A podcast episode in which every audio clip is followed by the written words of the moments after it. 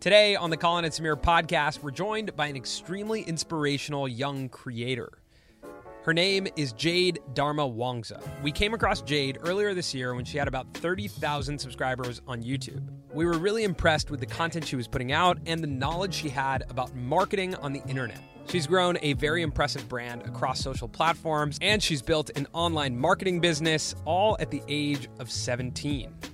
That's right, Jade is 17 years old. She's been on YouTube for about 10 years, and she brings a really interesting perspective to the platform. She knows how to grow audience on the platform, and she also knows how to monetize what she's doing on YouTube, which is not always easy to understand. We cover a lot of topics on this episode. We talk about business, family, dealing with being different, and Jade shares some really personal stories that I think will inspire you to share more of yourself and get out there and create. Jade is an entrepreneur, a YouTuber, a marketer, a brand builder, and really, all in all, just an absolute hustler. All right, so let's get to it. This is our conversation with Jade Darmawangsa. All right, this episode, we are very excited about having, and I've said this before, but this time it's for real. Uh, this is our youngest guest ever on the podcast. You guys, is that for real? That is for real. We Okay. we had a uh, very talented filmmaker named Braxton Haugen who is um, on the podcast, but he was 18. Jade, Yes. I'm 17 years old. you are 17 years old. You are an entrepreneur. You're a hustler. You have over 120,000 subscribers on YouTube. You've grown a significant brand for yourself, um, and we're going to get into all of that today. But I wanted to start with where you're from, which is Portland, Oregon, and that is my favorite city in the United States. Really? Yes. Okay, well, I love to know why. We were talking about this earlier, but I lived in Portland for uh, seven years, and I love it, but I'm, I'm not going to go back. It's so, so interesting because last week on our podcast, um, I said that if I was to move anywhere in the world, it would be Portland, Oregon. Okay. and it's it's funny because you've moved from Portland, Oregon to, To LA. LA. I feel like Um, everyone's making this swap. Everyone wants like Yeah, the yeah. hipster, and people are sick of the hipster. They want to go to LA. Is LA not hipster?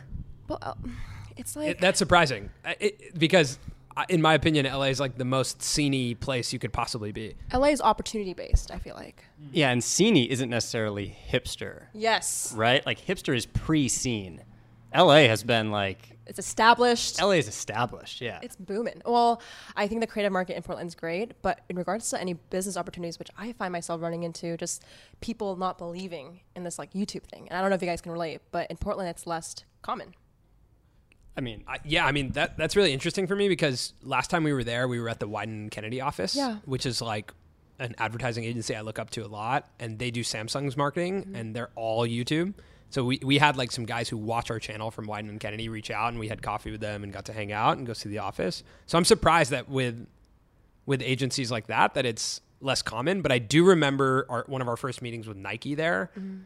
And when we were first meeting with Nike, they did they had no interest in YouTube at an early stage, so they were not first movers on like YouTube. So Yeah. maybe a that's slower moving. I mean, everything in LA happens first, and then it transfers and trickles into Portland. interesting. I find it more the people there, um, especially because I'm 17. I work with people. I work with. I go to. I used to go to school with Yeah. people who just didn't understand that. yeah, interesting. Well, I I really like Portland because for me, I grew up here in LA, and I think Portland, like being in close to nature, Yes. is so important. Like you look at where we are right now. I mean, we're like in a city.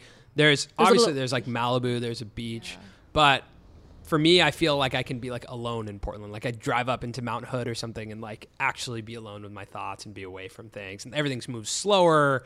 There's like such a craft in the food and coffee there. Like people care about small things there, which I really appreciate.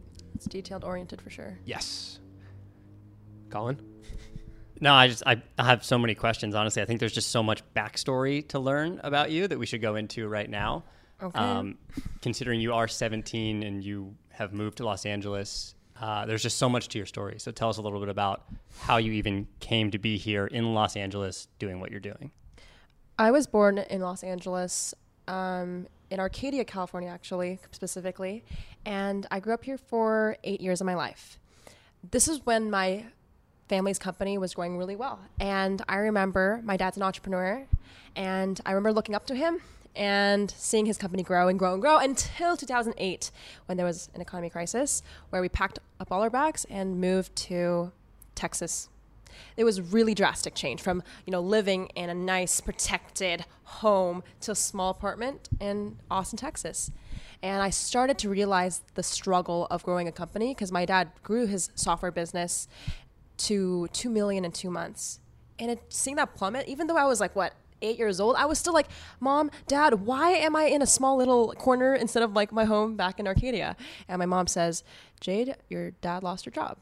So I remember at a young age the importance of even if you have a college education, even if my dad went to USC, you know, such an awesome guy, such an amazing family I was raised in, even if you hold this, you know, the, the likelihood of success is still very slim. And when I realized that at like eight years old, I decided to start my first business. So I made a YouTube channel called Kitty Films 8. It's still here today. And Kitty Films 8 was a doll channel. And I was still in Texas, I think, at this time, but my family was moving to Portland, Oregon. Um, and when I packed my bags, we moved again because, again, jobs were switching. My dad still couldn't find a stable job. I remember once we found ourselves in Portland, I was like getting a deep breath. The air was cleaner, the, the grass was greener. And I was like, okay, this is cool. I like this Portland place. I did YouTube. I played with dolls, made films out of it, similar to um, like a TV show series, but literally with like little pet shops. If you guys are familiar with like um, Mattel toys, like Barbies and shit, like we didn't have much money, but my parents would give me a small Sony NX5 and a little doll, and I would start making videos. So I'm to stop you there. 2008, your dad loses his job, and you feel compelled yourself to start a YouTube channel. Is that because you're watching a lot of YouTube? Did you correlate that with business at that age? Uh, no, I mean, like an eight year old can't process that, I feel like. Yeah. I don't know. Looking back, that's a good question. I felt like what I thought was if school can't provide me the education, like literally at eight years old, I felt like I could drop out. That's another story. But at eight years old, I was like, school can't provide me what I want to know, so why not try it out? And what I really wanted to know was how to make content, literally just make films and people see it. So I little did I know I was doing quote unquote marketing when really I was just trying to make a little film and get people to see it because I'm an only child and I love attention. So that was literally the root of it. And are you getting traction at this time? Are you are people watching your channel? Uh, no. okay. I quickly realized that marketing's kind of hard. Even in 2008 and 2009, when it was still new, there was something about creating content that people cared about, and finding a demand, and that's what equals success, not just creating what you want all the time. So in the beginning, I just created what I want, and I soon transitioned into making tutorials about my films. So the pivot was actually realizing, hmm, okay, Jade, people seem to like 20 people seem to watch your doll videos. Cool. Um, one of them actually has 20,000 views. I have no idea why. You can find it. It's kind of weird. Um, it's me like playing with this thing. It's like Hannah Montana edition. Anyways, uh, we got some traction on that. Jade's getting traction at nine years old, and I soon realized that okay, um, how do I can I make this bigger? So people in the comments said why don't you make tutorials on how you you know play with your dolls or how do you edit? And i was like all right this could be opportunity. It's so fascinating because i mean we're 10 years older than you. And so i think at that time in like in 2008 we're 12 years older than you. Oh. Yeah i didn't i didn't take time okay. to do that math. Um, okay so we're 12 years older than you.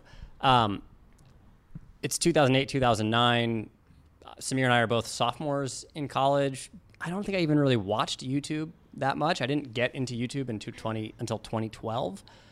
How was YouTube just a part of your life, like just a part of your fabric growing up?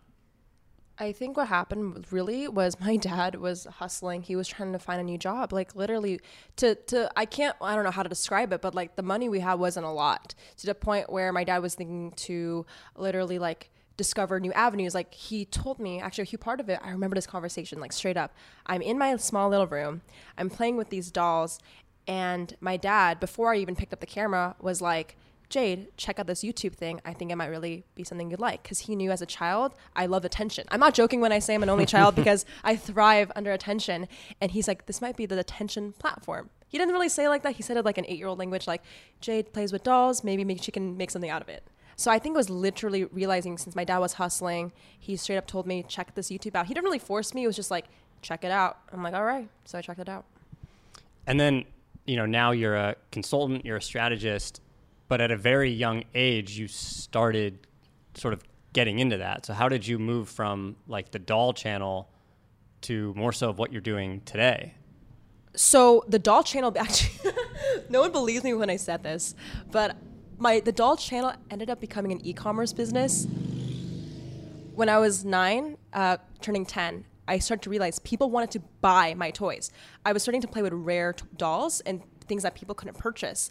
I opened up my eBay store that's kind of scaled out past eBay and moved into Weebly. Does anyone remember Weebly? Okay, you knew there. So I was nine and a half. I remember this. Weebly was a shit. And I remember building my e-commerce store. It's called simplykawaii.weebly.com. I couldn't even buy my own username. Gosh, Jade, you can invest in your business. But um, I started to sell the toys by making content. I marketed the toys and made profit out of that merchandise. So, what was your? You you just talked a little bit about your dad. Um, you know, kind of talking about YouTube and being involved. But what was your family's role at this point? You're talking about launching e-commerce. Like, was it just you, or obviously like they had to be involved to connect a bank account, or like how how involved were they at this stage with what you were doing, and were they comfortable with you um, putting yourself on YouTube and and pushing like that that narrative and creating a business at such a young age? my parents to give some context i'm half chinese half indonesian i they grew up in a traditional asian household so people are really stunned by the supportiveness of my parents they're like how did you get this like you know traditional asian family to support you in entrepreneurship and uh, I have no idea why. They're like literally the most coolest cats ever.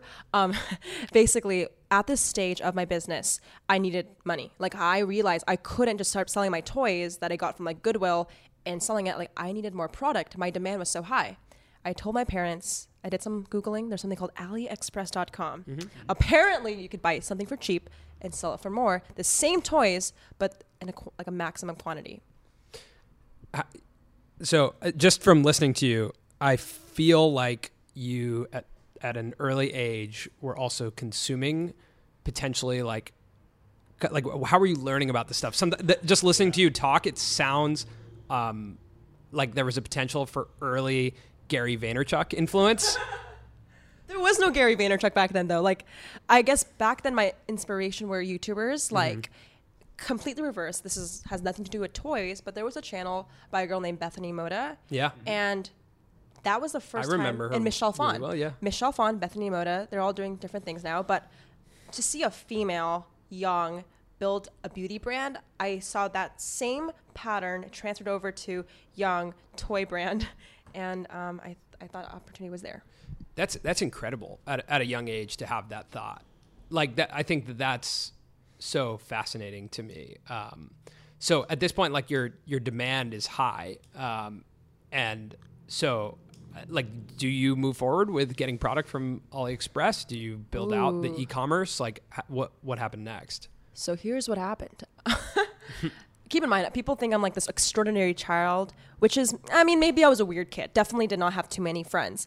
But you also have to realize that I was still a kid. Like, I just wanted to make money because I couldn't, you know, school lunch was expensive and I could, I just didn't want to eat like cardboard. So it was actually my pursuit and motivation of building an e-commerce site, which for me was just a YouTube channel with a store, um, was because I just wanted to hustle and didn't feel like my, I wanted to make my parents feel like they had to work for me. I was a burden. I actually legitimately, my huge motivation was trying to provide for my family because I felt like I costed a lot to them.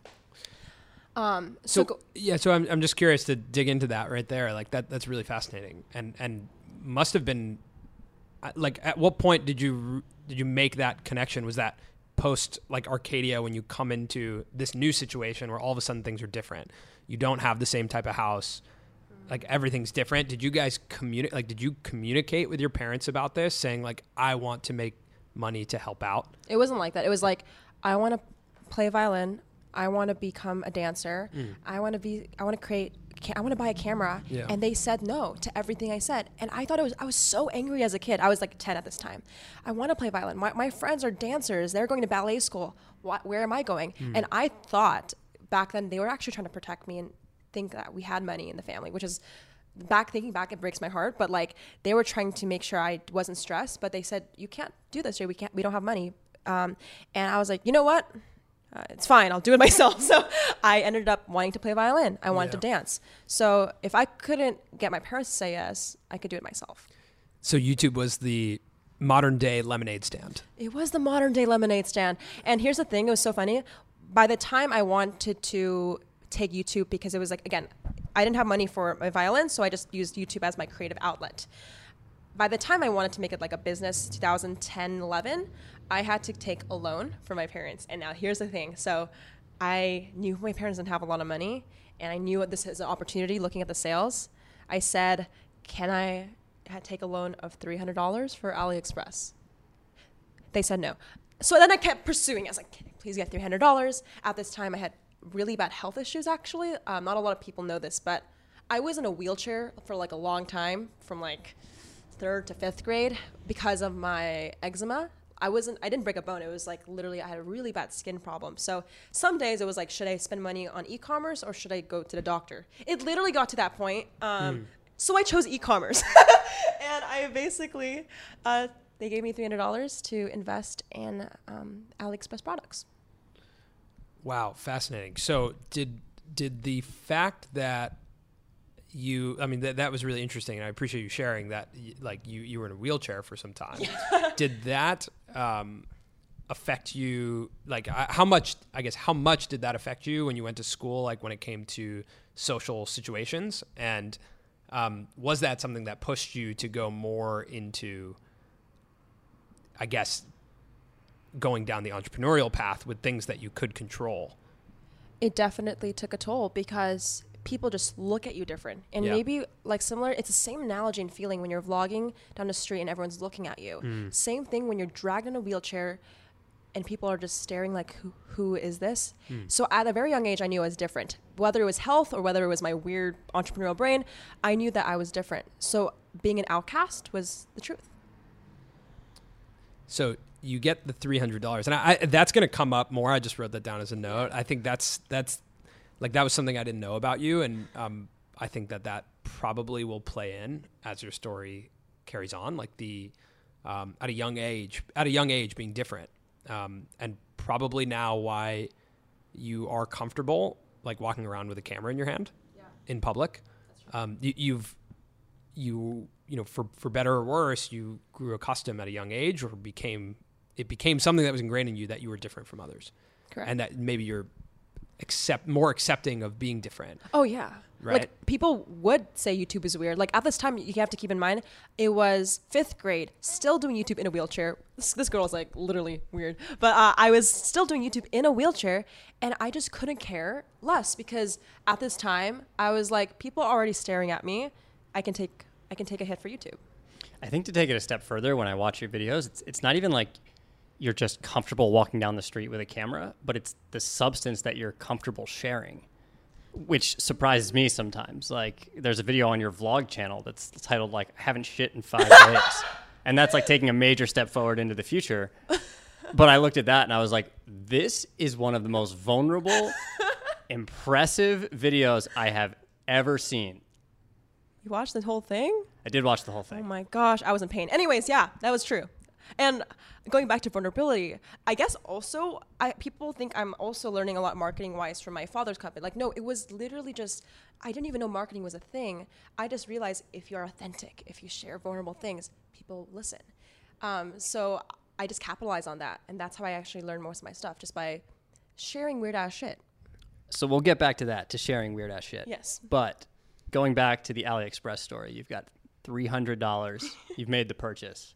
What happens here? So, being very specific, I actually, before I didn't even know what market fit was, again, I'm still like 10. I bought these squishies. I don't know if you heard, they're like keychains, but they're like squishy. It's like stress toys. Mm-hmm. Okay. Anyways, huge demand, huge demand. The reason why I knew that was because people in my YouTube community stopped playing with dolls and started to go with squishies. And my heart stopped. I was like, is there an end to this market? I was like, whatever, I'll just switch to squishies and play with these things. So $300 worth of squishies bought around I think 800 uh, product merchandises, or uh, literally my garage has still some of them. I'll get into that, but I literally started in my garage, and I know every entrepreneur starts in their garage, but that's the truth. Three hundred dollars got me 800 products. I sold them at uh, four dollars each, buying them like a dollar a piece. And by the time I was 10, exactly 10, I turned 10. I think I sold five thousand dollars a month in revenue for my squishy business. Wow! And are you selling to a mix of friends and audience or fully audience at this point? It was a hustle because oh, I, there's so many businesses. Okay, basically, after the e-commerce, Carry on. after the e-commerce business, I realized that I could do more products. But to be very short, it first started with YouTube audience, and then people from school picked up on it and bought from me. So it was a mixture of both. And that five thousand dollars was that going into your bank account, or how did like how did that work at a young age? Because you're, yeah. I was so weird to the point where I knew I could cash out and be happy in life. I could, you know, um, so hang where- out with the cool but, kids. but where was it? Like I'm logistically just, oh, it went back in the business. I just bought, took five thousand dollars, bought five thousand dollars in merchandise. and your business bank account was set up by you, or was it like? How, it was my PayPal of my parents' PayPal account. Okay, Got it. Okay. Uh, it was a yeah. so your parents were like very aware of like the type of money you were bringing Yeah, in. they were aware. They were so well aware. My dad was going to become my employee at one point. Like he, okay, ten years old. My dad still didn't have a job. I, I think this is correct. So he looked at this business and was like, "All right, let's keep going, Jade." And I was like, "Wait, Dad, aren't you have your own business?" He's like, "No, no, we can do this." So we ended up just seeing opportunity. He ended up like going against the company. I can tell you how the company ended, but. Um, my dad was literally my biggest investor. He started doing technology, building a website for it. We ended up scaling so big that we had to go to Amazon, fulfilled by Amazon, Yeah. uh, past Weebly because Weebly couldn't handle it. So so funny how he kind of came in too. So, uh, like, d- how does it? How does this business shut down? How do you? s- Oh. How do you switch from this? Um, why? Why are you not running a toy empire right now? Um, it's so sad because I could own a toy empire and toy channels are so big on YouTube. Yeah.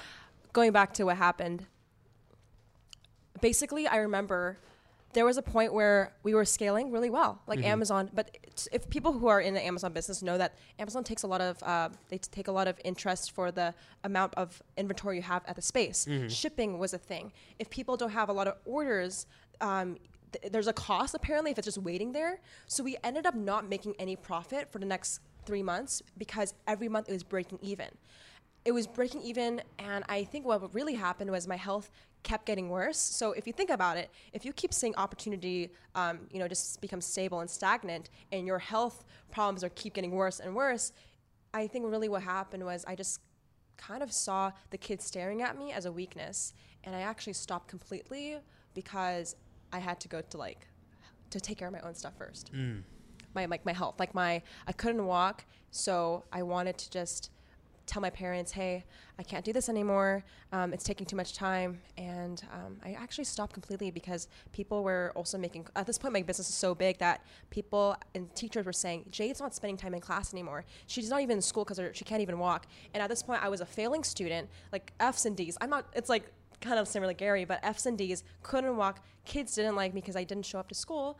And at fifth grade, I completely stopped. Everything shut down.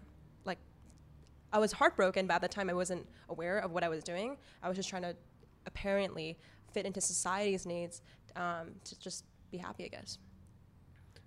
So, at what point now do you turn the camera on yourself and decide that, you know what, I'm gonna pick back up on this YouTube thing? It was so weird when you just completely stop. I think I was mostly burnt out. To be honest, when you're like a thir- 12, 13 year old, you don't really know what burnt out is, but I think it was burnt. Uh, I was burnt out. So I did try to pick up the camera immediately. It's like a love hate relationship. It's like a when you're dating someone, you just want to come back. You love them so much. So I actually did pick up the camera very quickly. A year later, it was freshman year of high school. I remember this so quickly. Um, a year later, I pick up the camera again. I stopped. I picked up the camera again three months later, stopped. Like it was this YouTube thing where I, I would upload once, like twice a year maybe. And I kept doing this and I just didn't feel comfortable with myself.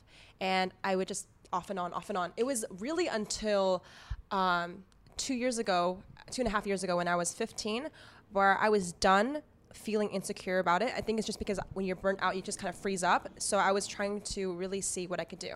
I told my dad, can I learn a few things on your business? At this time, again, my dad was still trying to find a job. And in 2015, I remember he landed a client. Like he started his another business, and it's called Wyverge. They do uh, marketing now. So I was thinking, wait a second. When I was nine years old, I was doing something with attention and marketing. Maybe my dad can help me.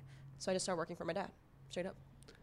Got it. Okay. So, and, and I have two questions for you. One, you originally were making videos that were all structured around like dolls and they didn't have your face on camera? No, oh, a little bit. A little bit. because I was Okay. like a, it was like showing the products. So like your current style of content is like surrounds you. That's- so. Uh, what uh, what I'm curious about is like, was it immediate then, like that you just the next time you picked up the camera, you're like, oh, I'm gonna vlog or I'm gonna like talk to the camera instead of making it about something else. How Going- did you overcome the uh, insecurity, or was there insecurity about putting yourself on camera and making you the subject of the content? I think people also have to realize, like, um, even with a doll channel, I was always the center of attention. I love attention, as you can tell. Um, maybe it wasn't necessarily like I'm telling, you know, I'm in the front of the camera, but I was a narrator. My voice was in it. People actually rec- rec- recognize my voice. So really, it wasn't really a hard switch. I went from dolls to beauty. That's not a hard transition at all. Like Okay, dolls to a little bit of uh, makeup tutorials, uh, makeup to fashion, a little bit more full body, and from here it just became a transition from fashion to a leap of faith of filmmaking, then to marketing. Got it. So on the channel that you currently have, Yes. I went back and watched some of the oldest videos. Oh, no. There's like some GoPro stuff in there. there's like, and then there's some like film stuff in there. Yeah. Uh, so was this was not the beauty channel? There Okay, was so- another channel. There's a, there's so many channels. There's Kitty Okay, Films got it. 8, Jade Delicious Joy, which is the beauty, and then this is Jade Darmawangsa. She's Okay. rebranded a few times. Yeah, you have rebranded, and you have multiple channels right now, even. Yeah, we got Jade's Vlogs and shit. Uh huh. So we got two, yeah. So we Okay. got total f- five channels. That are currently out there on YouTube that you. They're somewhere. They're somewhere. Interesting. So today you have found a way t- from working at your dad's uh, company or working with your dad. Mm-hmm. So I, I've, I've in watching some of your videos, you said like I was working at a digital marketing agency, and now I've brought some of my clients along with me. Yes. Was that the company? Yeah, no one knows that. Okay, so basically, I wanted to keep it professional. Yeah. And people know this for a fact. Like me and my dad, we're very professional. People think it's like this father son, wait, father daughter dynamic. Like, oh, this is cute. Like, no, bitch, this is like, wait, can I cuss? Sure. no, bitch, like this is pretty intense. So I ended up working with my dad's clients under content. They saw my YouTube videos, like Jake can edit a few videos. So for a couple of my dad's clients, I would edit their campaigns. And from there, they loved it. And I brought them onto my own hands. And my dad was growing his company. So he's like, so you can take some of these clients. And from there, I started to go my way.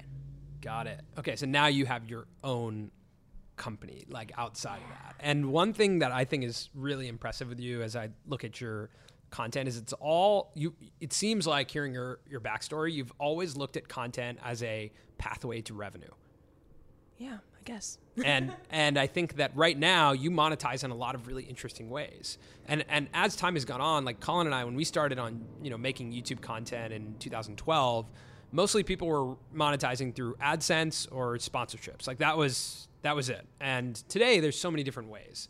Um, to monetize, whether you're creating your own product line or you have a community on Patreon or um, you push it into a uh, agency style business like you have or like consulting and stuff like that. One thing that's really fascinating to me is all the platforms that you use i feel like i'm i'm like i do not even know about. Like the the coaching platform you use i want to hear more about. Um, like the I, I clicked it it's on one of your descriptions of video and it's like a facebook messenger type of thing. So like it sounds like you brought over some clients here and then you were like you know what um, you know I, i'm going to expand upon this um, so how does how does the, how does your business currently work and how do you use youtube to function your business If you are an e-commerce brand, the biggest problem isn't your product. It's your customers saying it. Are you really getting people to be aware of your product? So that's what I solve. I solve awareness and strategy. And for the longest time, back when I was a kid, I was pretty good at this YouTube and Instagram thing. So I literally just started making tutorial value-based content on how to grow on Instagram. One of my most popular videos is actually only a year ago. So technically this is something that happened for years and years, but the, the business of consulting only started last year. I was still in school, by the way, at this time, so I was juggling like going to calculus and then going back to YouTube. But um, I remember very High s- clearly. high school. High school, yes. Okay. High school. Um, I remember realizing very quickly brands are really good at building product, not awareness. So I started to really build out my strategy and my coaching on how they can I can help them. That just literally started without a website. People think they need the best camera, they need the best resources. I was just being resourceful, and I grabbed um, at this time my my school's camera. I didn't really have a nice computer. It was an old MacBook, and I didn't have a website. So I took my YouTube in the very beginning. I took my YouTube comments, said please email me at this really like business email that looks bigger than I am. Um, email me at this address if you want coaching. The first client, I kid you not, guess how much they paid me? Guess how much? Seven hundred dollars.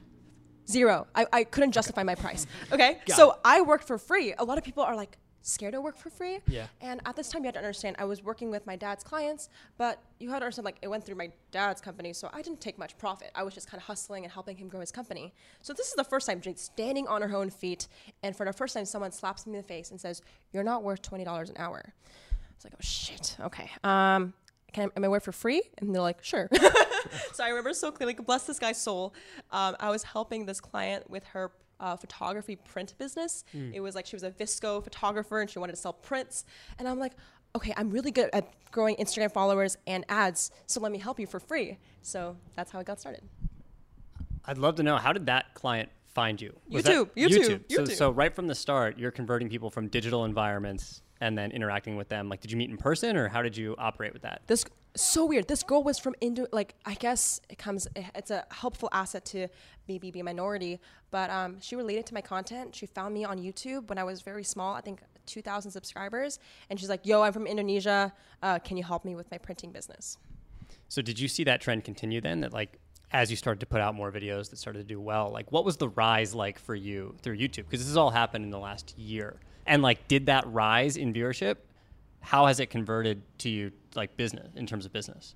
I worked for free for a solid like three months straight, like taking calls left and right. It was amazing. I actually loved it. I ended up having a show called the Ask Jade Show, um, which was just a way for me to call more and more people for free at scale. I just was in love with giving value. I actually didn't expect to make profit at this time. Like, yes, I seen people with Lamborghinis, and this was a at, like 2017 was a whole rise of Tai Lopez, the course in the Lamborghini industry. Maybe you guys are familiar.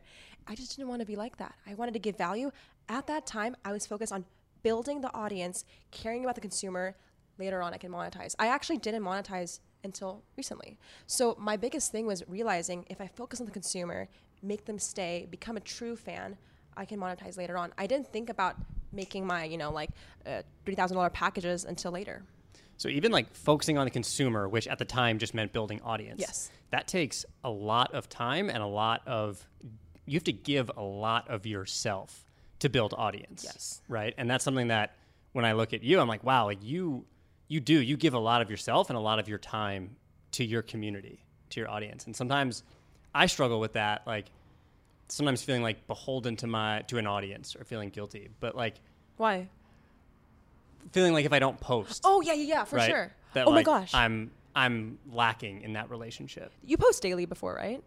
Uh, we we kind of go through spurts. Like Spurts? we're I, I think we're relatively inconsistent. There was a time where I posted three months straight every single day. I cried out of my eyes, but That's what I would like to talk about. is like what type of toll did that take on you? And and currently you you still do a really good job at maintaining this connection with your audience of like going live, putting videos out all over. Bef- before we go any further, we ordered lunch in the middle of this podcast, and we're probably going to start eating. we're So- starting to eat. It's a mukbang Yeah, now. we're gonna start to. Yeah, We're definitely gonna start eating. By the way, I just found out what that was and started watching some They're of them. good. Fascinating category of content on YouTube. Wait, someone explain that to me. you don't know what mukbang is? No, I have no oh my gosh. No Come idea. on. Nothing. Colin. Tell me about It's it. It's an eating Shane show. Dawson's favorite category. It's an eating show. People get paid thousands of dollars just to eat. That sounds wonderful. My friend's a mukbanger, and she's like, Wait. Okay, what, like your friend's a mukbanger? yes. What? Like you have to tell me more. Like what? Okay. What is it? Just like what does that mean? You eat on camera. I don't know how to explain it. You just eat, and it's like a forty. So, It's like a lot of food, like Oh, what yeah. I'm doing right now. But it's a lot of food, and I just advised someone on a mukbang show, which is why I had to find out about it. but then I was just like, oh my god, this would be a crazy life. They're doing it like in a dining hall at UCLA, and it's just like a. It's fascinating. It's, it's like forty-five minutes of amazing content. You should watch. What differentiates it from any other food show on YouTube or food content. I think it's because no one edits their. Okay, literally, it's just so long, and It's as if the three of us were sitting here right now, eating a meal. And we had a ridiculous amount of food, and we were just filming unedited for 45 minutes. Why are we not doing that? What are we doing here? I don't If know. if, if like that's a life you could live, Should we make a mukbang channel? yes, All right, absolutely. we'll make a mukbang channel. No, but yeah, honestly, it's a um, it's a huge market and it's very therapeutic if you uh, find yourself stressed. Incredible. And stress, that's what we were talking about before we started eating. So how do you like deal with that with giving so much of yourself? I mean, you said that, you know, you like attention, so there's some part of that that's like of course this is an opportunity every time to seek attention and like being on YouTube and on social media is the business of grabbing attention. Yeah.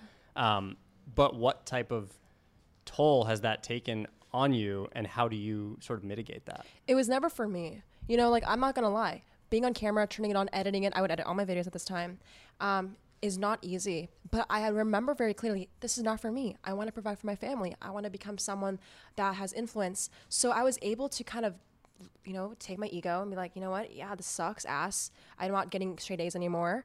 Um, but I wanted to be someone that would provide in the future. So very clearly, I remembered, even if it sucks now, long term wise, I'm I'm willing to work. So you express that in some of your videos. Like you'll, I think two videos, one of your recent videos, you say like, I don't really want to be making this video right now. I don't. Is that? And for me, I watch that and I'm like, oh, I really connect with that because sometimes I feel that way, and I'm sure other people do too. They can understand that. Was that triste- strategic for you to open up in that way?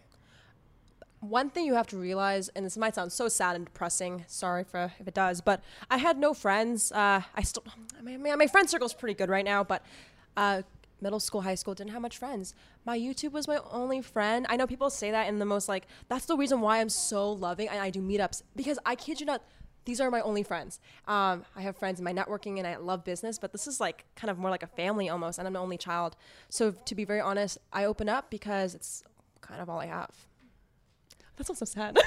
No, it's great. I mean, I, I can honestly relate to that a lot. Um, just this feeling like what we've been doing on YouTube for the past two years and even for the past six years, like the amount of people that I have met, Samir included, via the internet or social media, have drastically changed my life and continue to do so. I'm, I'm a huge believer in taking that chance and converting on someone that you meet in a digital environment. like you get comments, right? Like I think those comments are the most motivating part. If it wasn't for engagement, I don't think I would have done it.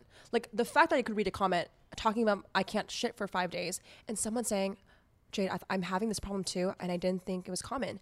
That's what made it worth it. People out there that engage and comment makes it worth it. If no one commented, honestly, probably stop like, you know, a few years ago, but I think it's the engagement that makes So- me moving. I put myself in your shoes. If I'm about to release a video titled "I Can't Shit," I haven't shit in five days. Okay.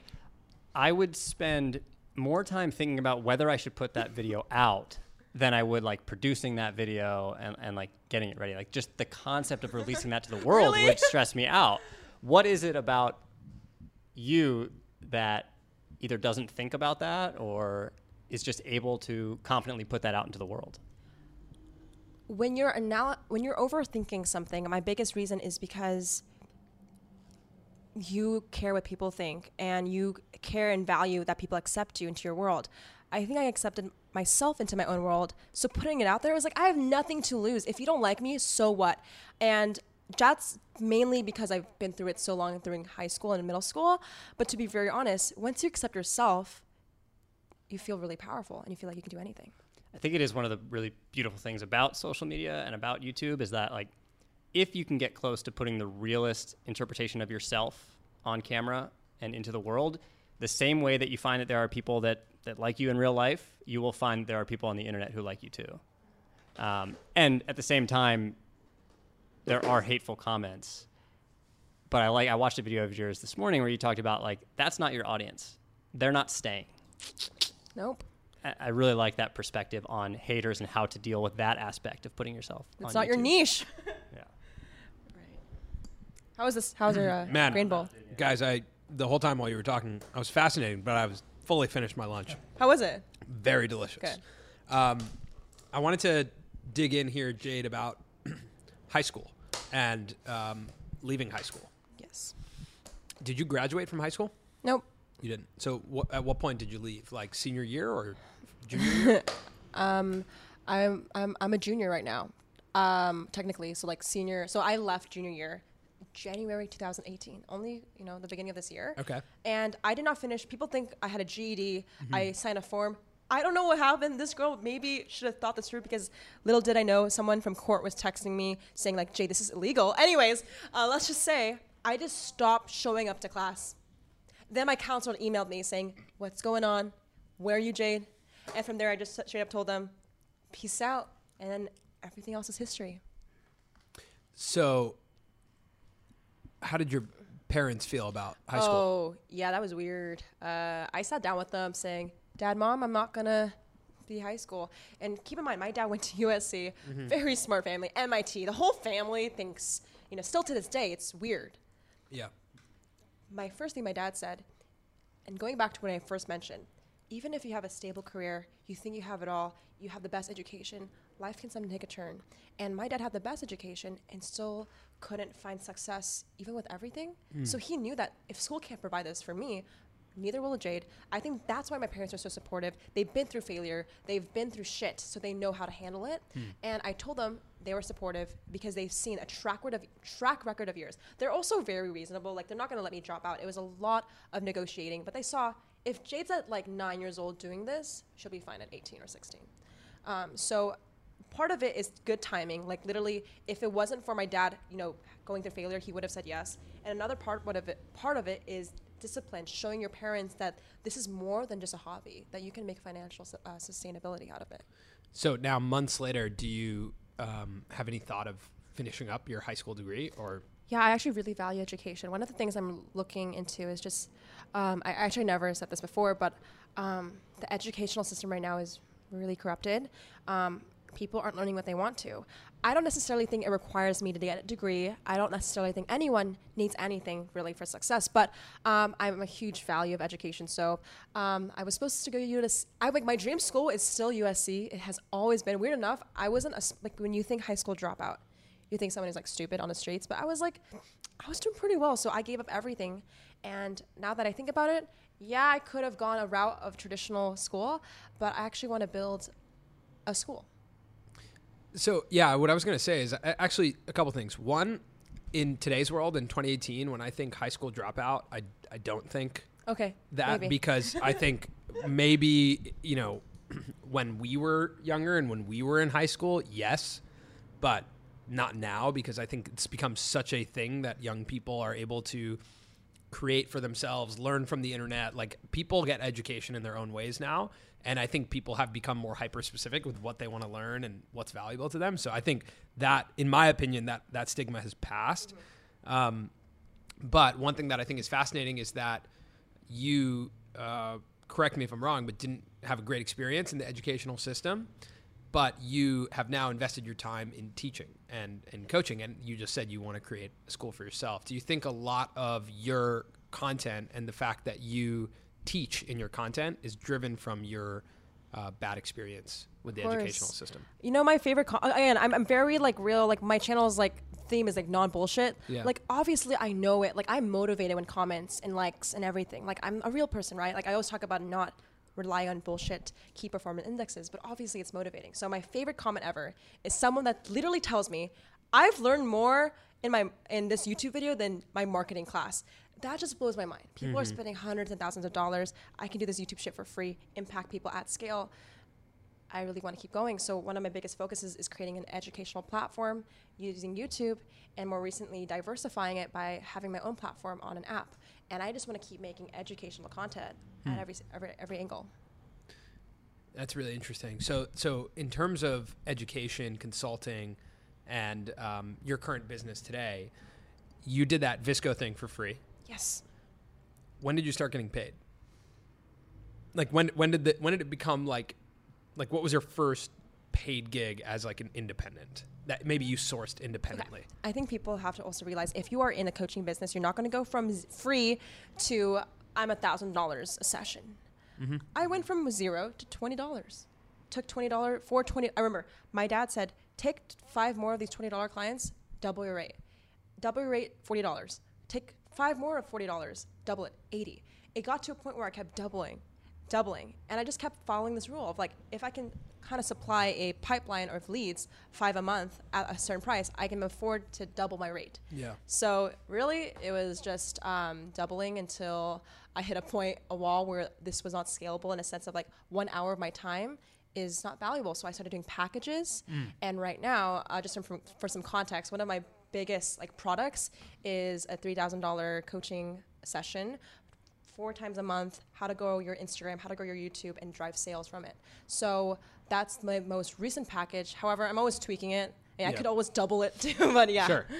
And and is that like primarily consulting or is it hands on? Like, are you getting into actually purchasing advertising for them or helping like like how it, it, it, what what are the different levels that you get involved with? It depends on the company. Like one of my largest clients is actually like a YouTuber. Like sometimes I work with e-commerce brands, but wherever the market needs, I try to see where I can fit in.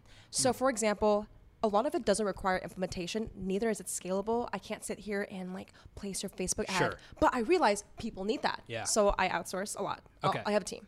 Got it. So one thing that I think is um, that really influenced me to even get involved in YouTube in 2011, I read a book uh, called "Unleashing the Idea Virus" by Seth Godin, and the first line of the book says, "Things that are free spread, and things that spread win." Ooh, that's good. I'll It's very that. good, and it's the it. first. And and the reason why he puts that as the first line, the next paragraph says, "If you pick this book up in a bookstore, it's free on my website. You can download it there." And what's amazing is because he gave it away for free, it spread so much that people wanted tangible copies of it because everyone was talking about it. They wanted it in their house. They wanted it as like a relic. They wanted it as like a reminder. That's good. Yeah, it stood for the lessons you learned from him. But he, in the book, constantly reminds you that if you're reading this at the library or anything, like it's free. You can just get it. And he's a phenomenal marketer, one of the, the smartest guys uh, out there, and like sells marketing courses and um, has been involved in Yahoo and like all kinds of different things. Um, but how do you balance between what you give away for free in terms of knowledge on your YouTube channel and what clients pay for when it comes to um, your packages? this might not be smart advice, but this is how I did it. You give everything for free. Everything to the point where is it really necessary to give this out? Just give it because you don't know what people find valuable. Some people find value in the ROI. For example, one of my clients wants sales. They want to see followers into customers. Some people just want a comment. You don't know what's valuable to someone unless you really sit down with them. I give every, everything for free because even if I give you the skeleton, some clients they don't know what to fill in the skeleton. And if you if you really educate your customer on your methods they want the personalized version of it. The value isn't the strategy it's the you know the person that like the personalized customization you can give. So my entire methodology has been give it all away. If you want the personalized ro- custom roadmap contact me. Very cool. I love that. I, I, I really believe in that actually, and and uh, I think that like if you did not come up in the social media phase, like I think Colin and I, I mean, you have to consider that we went through college without Instagram. what what did you Yes. use facebook myspace We had Facebook. Yeah. I mean, I had MySpace when I was younger. I was in a band, so like MySpace was really significant, um, like for music. But yeah, I mean, Facebook came out our senior year of high school. I didn't have a smartphone until I graduated from college. Like I got an iPhone after college. I had a Motorola Motorola Razr. Yeah, I had a oh razor through college as well. God. So we are, yeah, we're we're we're at we're at one end of the spectrum, right? But we still like have an understanding of of of social. But I think if you're older than us, it's very confusing to understand why give out your product. That's true. for free, right? And and that's why I think it's amazing and like really interesting for the audience who's listening, like. Especially if you're service based, it's, it's confusing because that knowledge is your product. Oh yeah. Like it's not like you're giving away t-shirts for free right? Like your your knowledge is your product. And so i can imagine that it's confusing to think about like that balance. But i agree and i think that what you're doing is very smart because people can come to you and you can still have 20,000 people who watch your videos on a daily basis and um, want to consume all the knowledge from you which is super valuable to build your brand. And then you can convert if you convert 10 5% of those customers exactly you're doing great. So like you're not going to convert 100% of those people. And I think something I want to add was like how to get rich. Literally, I don't care if you have a course, if you are in business school, it's so simple. How to make money is make something that's valuable. Whatever you do, if you can help someone, you're always going to make money. So I really focus on that. I capitalize on it. And uh, recently, I actually ventured into the the chatbot the chatbot world, um, taking my YouTube audience, converting them into leads, so I can really talk to them one on one at scale. And that has been a game changer. Um, but yeah, I'll talk about it more later. But yeah, I've been trying to convert and be more um, different with my uh, customization. Yeah, I think what's interesting is like your knowledge that you're giving out for free is marketing. For yourself. Like you're building trust and confidence. I know it's really ironic. Like what you're really building is just like this level of trust that you are the right choice for my business. And how else are you going to do that if not by giving out your knowledge for free at least to start? yeah, I mean, I could give like a free course, but like YouTube's a shit. So Well, like no one's going to trust you until they like have access to what you believe and what Right. you know and then they can take that extra step. Talk to me about the chatbot thing. Right. Do you guys are you guys familiar with Chatbot? Yeah. Do you, do you have Messenger bot already? I don't, but I, I had a meeting, let's say two years ago, with a company called Kik. Okay. Um, they were integrating chatbots into Facebook, and they gave me like a test run, and it was fan like it was it was unbelievably fascinating. Like they did a weather channel bot inside of our chat, and so like we were just talking, and it was like, hey, like. You want to go surfing on Saturday? And Weather Channel just popped up and was like, Saturday's weather will be 70 degrees. And then the uh, Surfline popped up and was like, and the waves will be like this big. And I was like, this is insane. And they had shop, like shopping was a big portion of what they were doing as well with Yes. chatbots. So And these are automated responses. Yep. You don't touch it. So you're programming your own? Uh, so I, yeah, I guess I am. It's it's not that hard. So like basically, like there's a lot of softwares you can use that make it easy, but I do it all. Like I don't hire any programmers, and basically my chatbot um, started out as an outlet for me to stop like replying to every single DM because I started like not sleeping. Yeah. So I was like, how can I make an automated response that can talk to people, and if they need me, I can also go from bot to human. So I just started to do like literally, if you t- go into my chatbot, um, you can type in a question, and there's like an automated response based on AI and keywords. Like it'll start typing and shit. Uh, so then I was like, cool. People are using it. I just actually recently, oh my god, Facebook just contacted me. and were like, you're hitting the limit on the amount of users you can have on your chatbot. Like, just be careful because um, if you go too far, like Facebook will start limiting the amount of messages you can send. I was like, okay. Anyways, so that was kind of exciting. It's a good problem to have. But um, I started to realize how can I take it a step further? Technology like this, face to like this social media world is great, but face to face always wins. So recently, last week, I took my chatbot, created a way for people to ask me questions, and if you lived in Los Angeles, it actually asked you, "Do you live in Los Angeles?" People are talking to an automated version of my company, right? They're saying yes. Come to my event, and I ha- this was so shocking to me. A chatbot could talk to someone, ask them, you know, what do you need, and deliver to it. We rented out a venue. There was like 20 people RSVP, right? Like we ended up tripling the people that came. The venue people got mad at me, but anyways, it was such a realization that you can use technology to automate but still connect to people on a real level. So I've received tremendous ROI, and I'm trying to also kind of productize this in the future because I think it's such a valuable thing to have to talk to people one on one at scale and you know know more about them.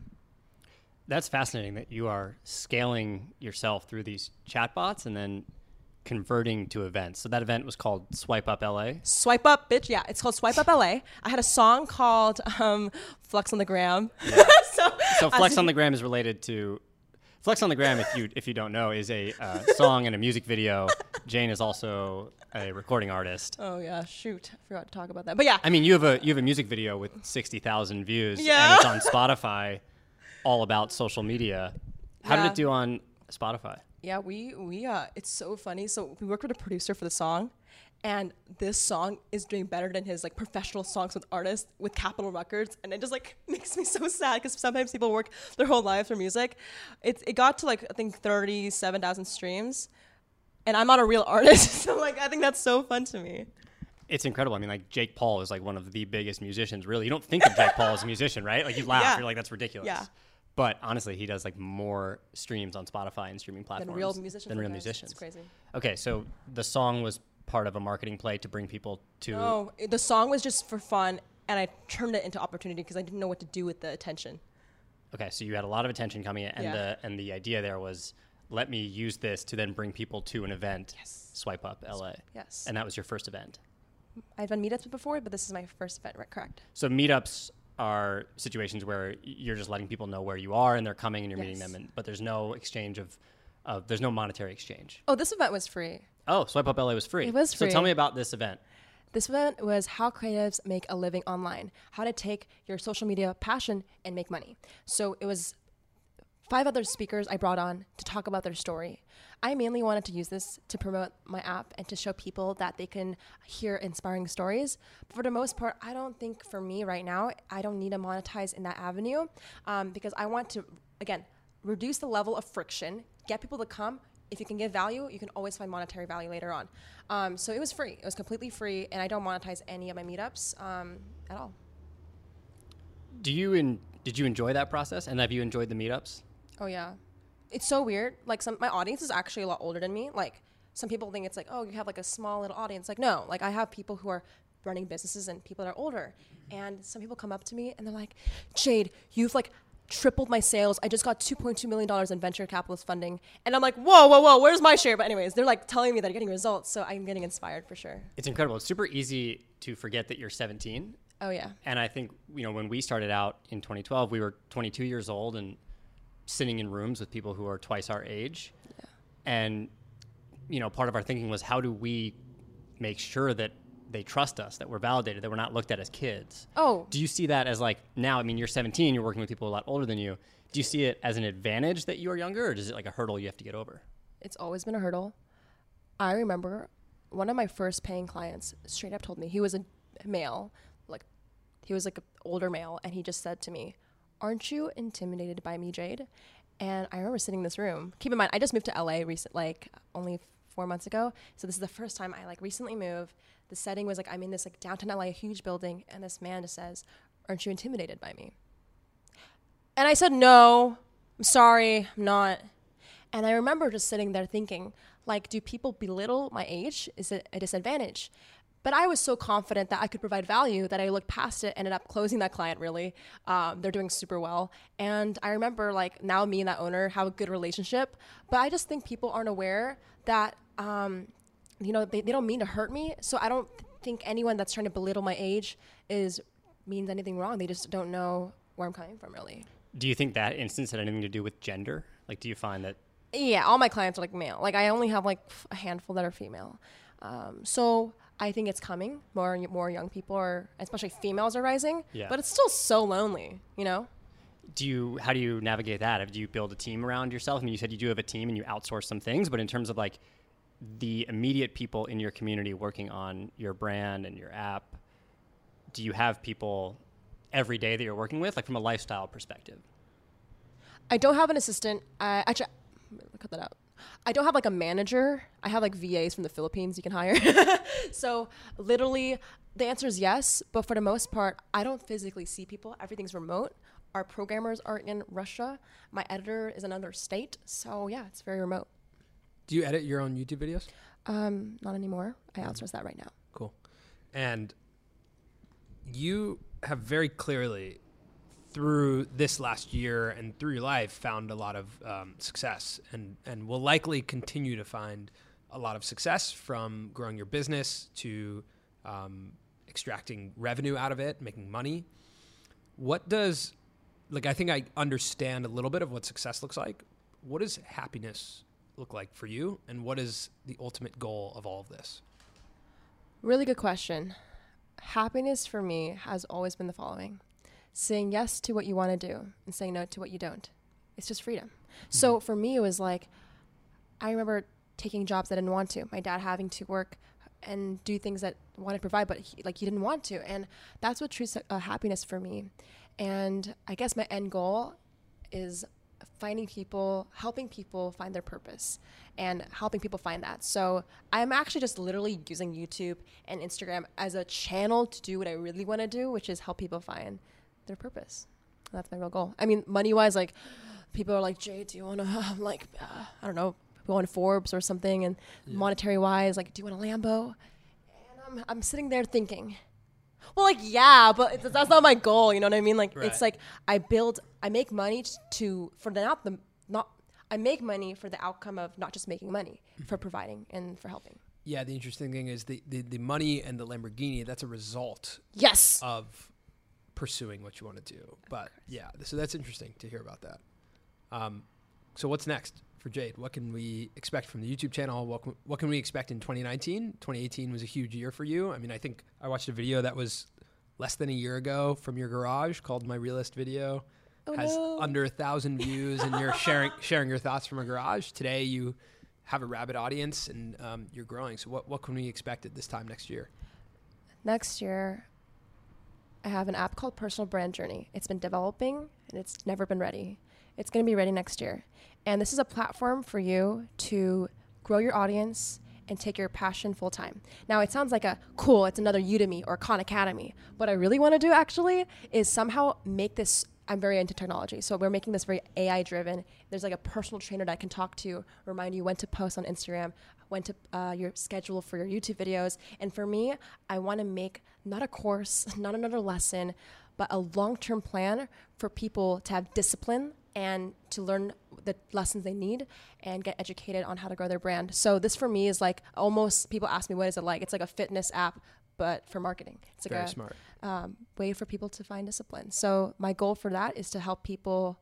Um, actually, weirdly enough, my goal was to help people quit their jobs.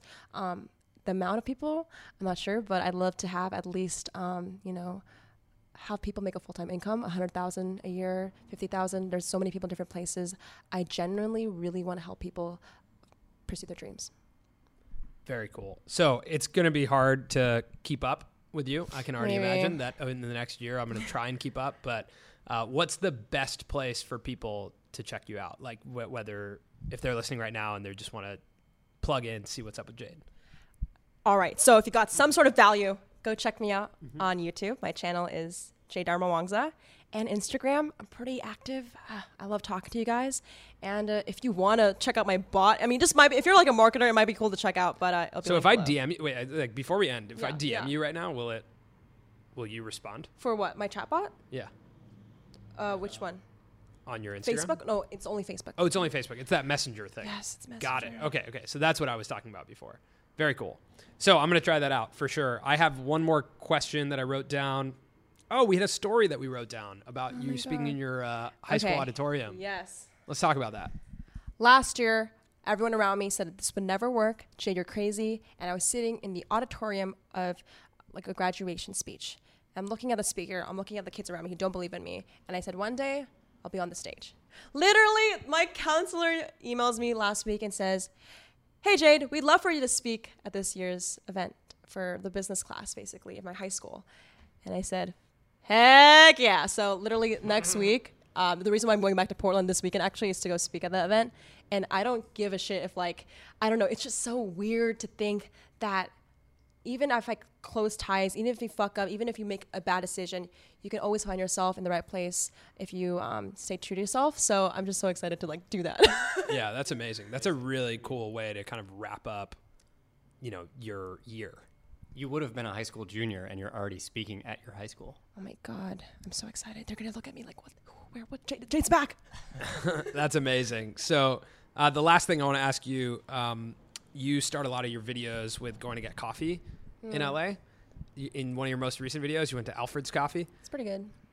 and I, I connected with you on the fact that it's not that good. It's, it's okay. Yeah, it's not that great. And I'm curious what your favorite coffee shop is in Los Angeles and why. So something about me is I'm so caffeinated naturally that is not a it's not it's a safety hazard for me to get more caffeine. But matcha and coffee have a good place in my heart. The best place for you to get matcha so far, um, I haven't found. So you can help me on that. But the best coffee place, I really like Blue Bottle. Yeah. Yeah, it's Love good aesthetics. Bottle. Yeah. Yeah. Good aesthetics, nice people. But matcha wise, you had a recommendation. Did you want to share? I what did, yeah. I mean, Maru. Uh, or maybe it's Maru. I'm not sure, but in Los Angeles, it's a, it's a small place. I'm running g- there. Go check it out. Yeah, running for there. sure. Um, okay, cool. Cool. Jade, thanks for joining us. Thanks for having me. You guys are awesome. That's it this week for the Colin and Samir podcast. If you've been enjoying the episodes, please take a second to review the show. It really helps our show get discovered. If you have feedback for us, make sure to tweet it at us, email it to us. We are at Colin and Samir on Twitter, and our email is colinandsamir at gmail.com. So we know that you are a listener to our show, but are you also a viewer? We put out content on YouTube regularly. Our YouTube channel is youtube.com slash Colin and Samir. If you don't know about our YouTube channel, definitely go check it out, give it a subscribe, and let us know what you think. If there are any topics or guests that you want to hear on the show, make sure to tweet that at us or email us that as well.